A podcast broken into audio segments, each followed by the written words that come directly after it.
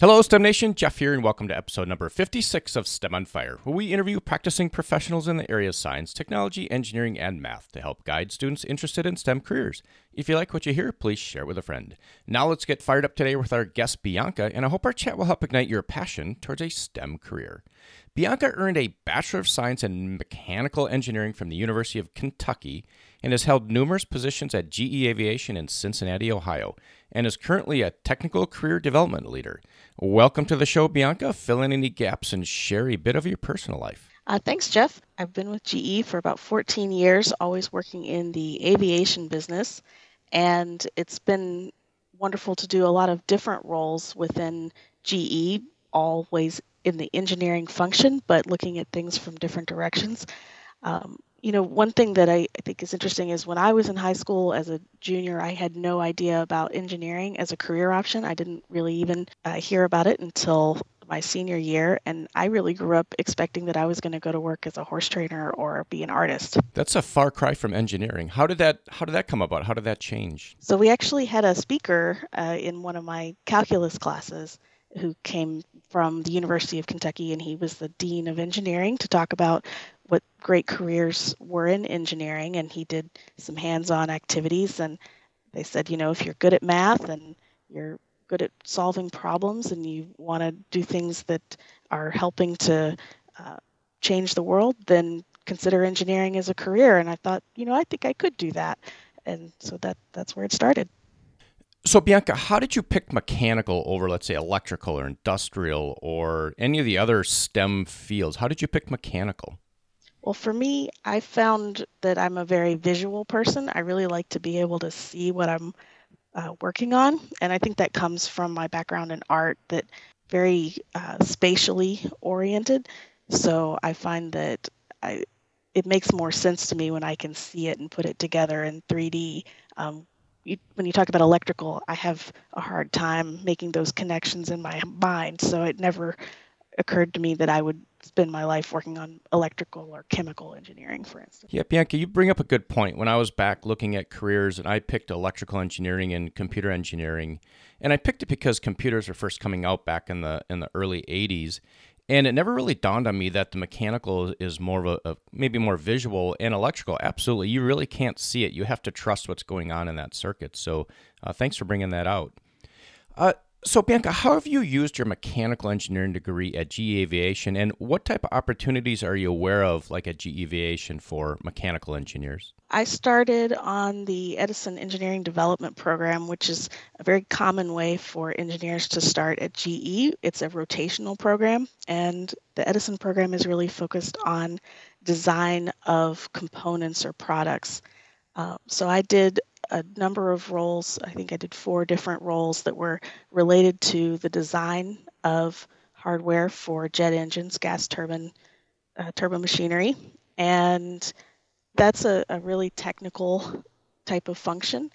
Uh, there's a lot of other ways to use an engineering degree, and the way that GE runs the company, I think the majority of functions are actually filled by engineers because GE recognizes that they're really good problem solvers, they're really detail oriented people. So we have engineers who are in sales and marketing, we have engineers who are in product support functions working directly with customers. We have a lot of engineers also in manufacturing and building the components or working on the processes to actually uh, form and create the components that go into the engine and it and it really spreads the gamut of all the different business operations. Right, Bianca. I'm going to go back a little bit in time because I was looking in your LinkedIn profile, and you you were a turbine airfoils engineer. So mm-hmm. a lot of a lot of folks going into STEM careers, and, and especially in engineering, they're thinking, you know, I want to come out and I want to design stuff. And looking in your LinkedIn, it looks like that was a, a part of your career where you were actually doing detailed design. Could you dig into that a little bit and what a day might look like for that?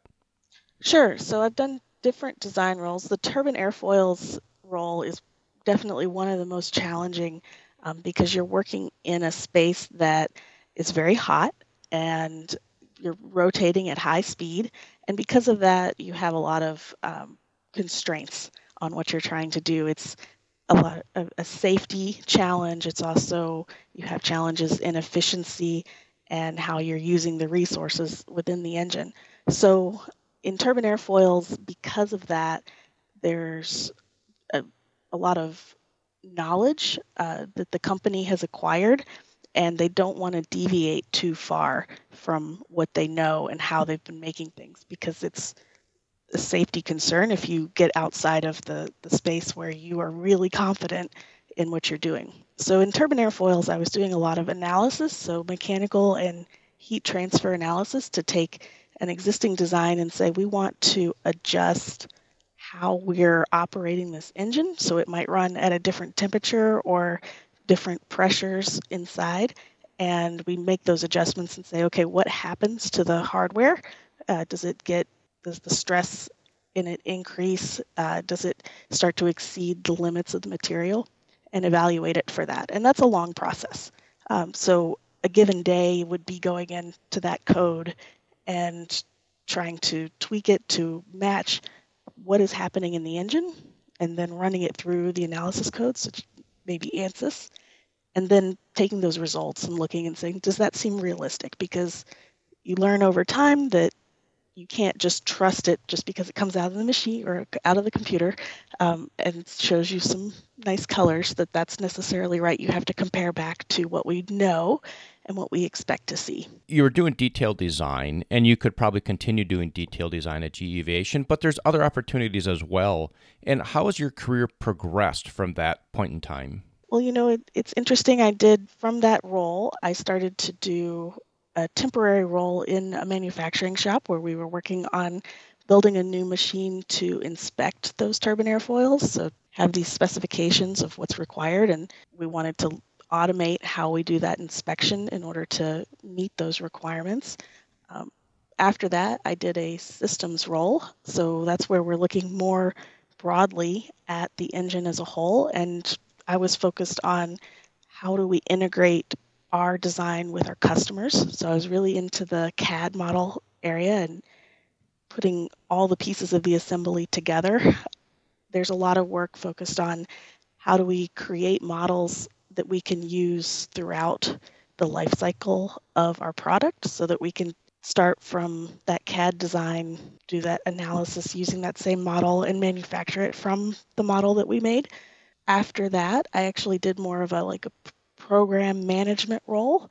So, really more focused at the high level around what is our strategy? How do we grow people going into the future to succeed in engineering careers? And then I went back into design uh, doing structures of a acoustic damper, which uh, is basically like a muffler for an aircraft engine.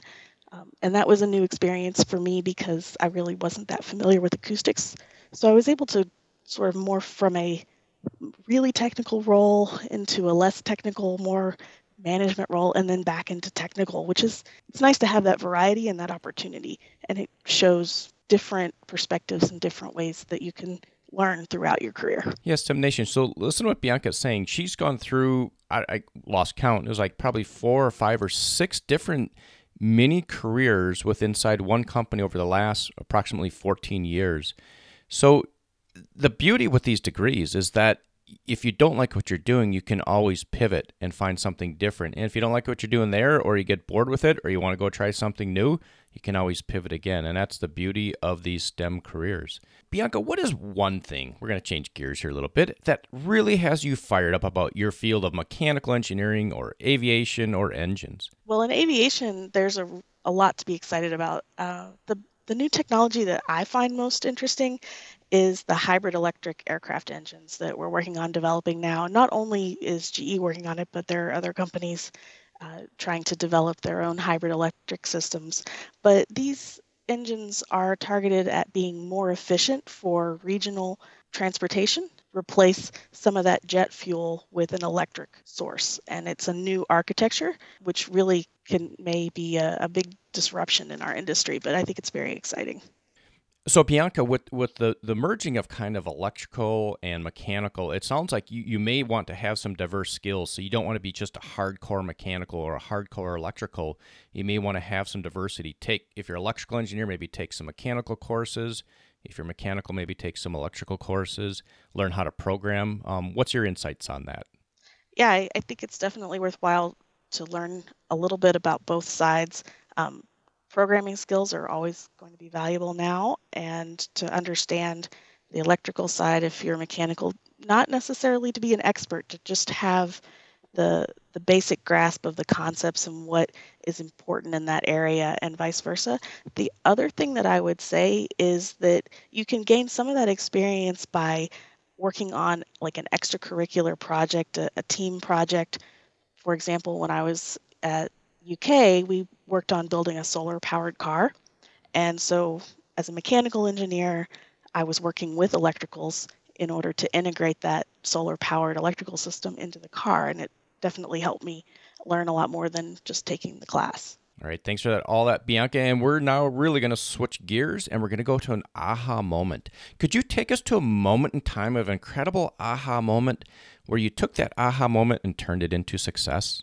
So early on in my career at GE, um, I was fortunate in having a. Uh, I was invited to be a mentee of one of our chief engineers.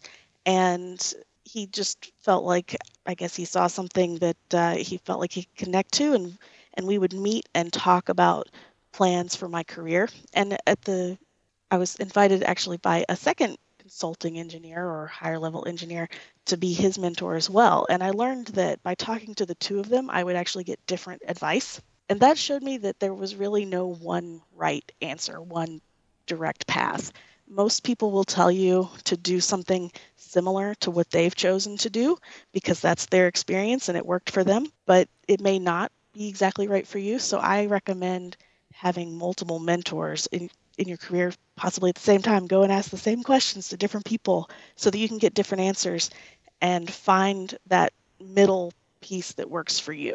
I think that that's really been beneficial throughout my career. Yeah, and I agree with that, Bianca, because you know the the advice that somebody's going to give you is all going to be pre-biased based upon that person's previous experiences. So it's good to go take the advice, analyze and go, "Hmm, that's interesting. Let me go ask that same question to somebody else and see what their answer is." And now you can take the the advice from multiple people, merge it together and create your own idea of what you should go off and do. Yes, exactly. And and speaking of advice, you know, heading off to college, and for me, college was a little challenging. It was tough, and for a lot of people, it is. So, what advice would you give somebody heading off to college to help them be successful? So, I'd say, first of all, remember that you're there to learn and try to learn something new every day. Every person that you meet, there's something you can learn from them, whether or not they're a teacher. The other thing that I would say is it's important to realize that as you're going through your required courses and your curriculum, those requirements are there not just for you to be checking off boxes. If you have, um, for example, say a history requirement or a phys ed requirement, first think about why that might be required. It's not there just to create some obstacle to you getting to your degree. It's really, they're trying to, to teach you something. So think about how you can make the most of that opportunity. So if you're not a runner and you have a phys ed requirement, maybe take a scuba course and see another perspective. Or if you have a history requirement, look at what what you could learn that would be the most interesting to you and most relevant. Don't just take the easy thing in order to check off a box. Oh, that's great advice, Bianca. And now looking for a little bit more advice as you head off into your career. You know, it's different from high school. You got to transition into college, and that's a different environment. And then once you graduate and you go off and you start your career, what are some attributes or skills you think are necessary to be successful in the real world? Definitely curiosity, being willing to ask the question and not worried about how you are perceived for asking that question, being very persistent I think that that's really important for anybody who's pursuing engineering because it's not easy. And being open to feedback, being willing to try and fail things, and letting go of that sense that you have to be perfect or do everything perfectly because we're all human and nobody expects that and get a lot more accomplished when you just try to get it to the point of being good. All right. Thanks for that, Bianca. And we're going to take a quick pause and thank our sponsor, Audible, who's offering a free audiobook. You can head over to stemonfirebook.com. That's stemonfirebook.com to get a free audiobook of your choosing. If you decide to cancel within 30 days, there's no cost and you get to keep the audiobook. And it is lightning round time, Bianca. Are you ready? Sure. What's the best piece of advice you've ever received? I would say don't uh, get too attached to your plans. It's important to make a plan, but be aware that things are going to change and you're going to have to adjust your plan accordingly. And what's a personal habit that contributes to your success? I learned this trick a while back that helped me with my listening skills. If you stop and listen uh, to the person that you're is speaking to you to try and hear what is the last letter of the last word that they say, and then start your sentence with that letter. Uh, it can help you focus on what they're actually saying and not try and get ahead of how they're um, what they're saying in order to get your thought out. And I learned that as an improv game, and it's really really helpful um, in in making you into a better listener. Awesome. And what's your favorite internet resource or phone app and why? Um, you know, I've really fallen in love with Quora because there are answers to everything, even questions that you didn't know you had. And you can learn so much just by browsing on there. It's wonderful. And what is one book you'd recommend? And if you want to give us two, that would be fine. Something I read recently that I think is really timely is uh, The Broken Ladder uh, How Inequality Affects the Way We Think, Live, and Die by Keith Payne. It just helped me understand the mechanisms of our economic system and, and what it is that causes a lot of the systemic problems that we have.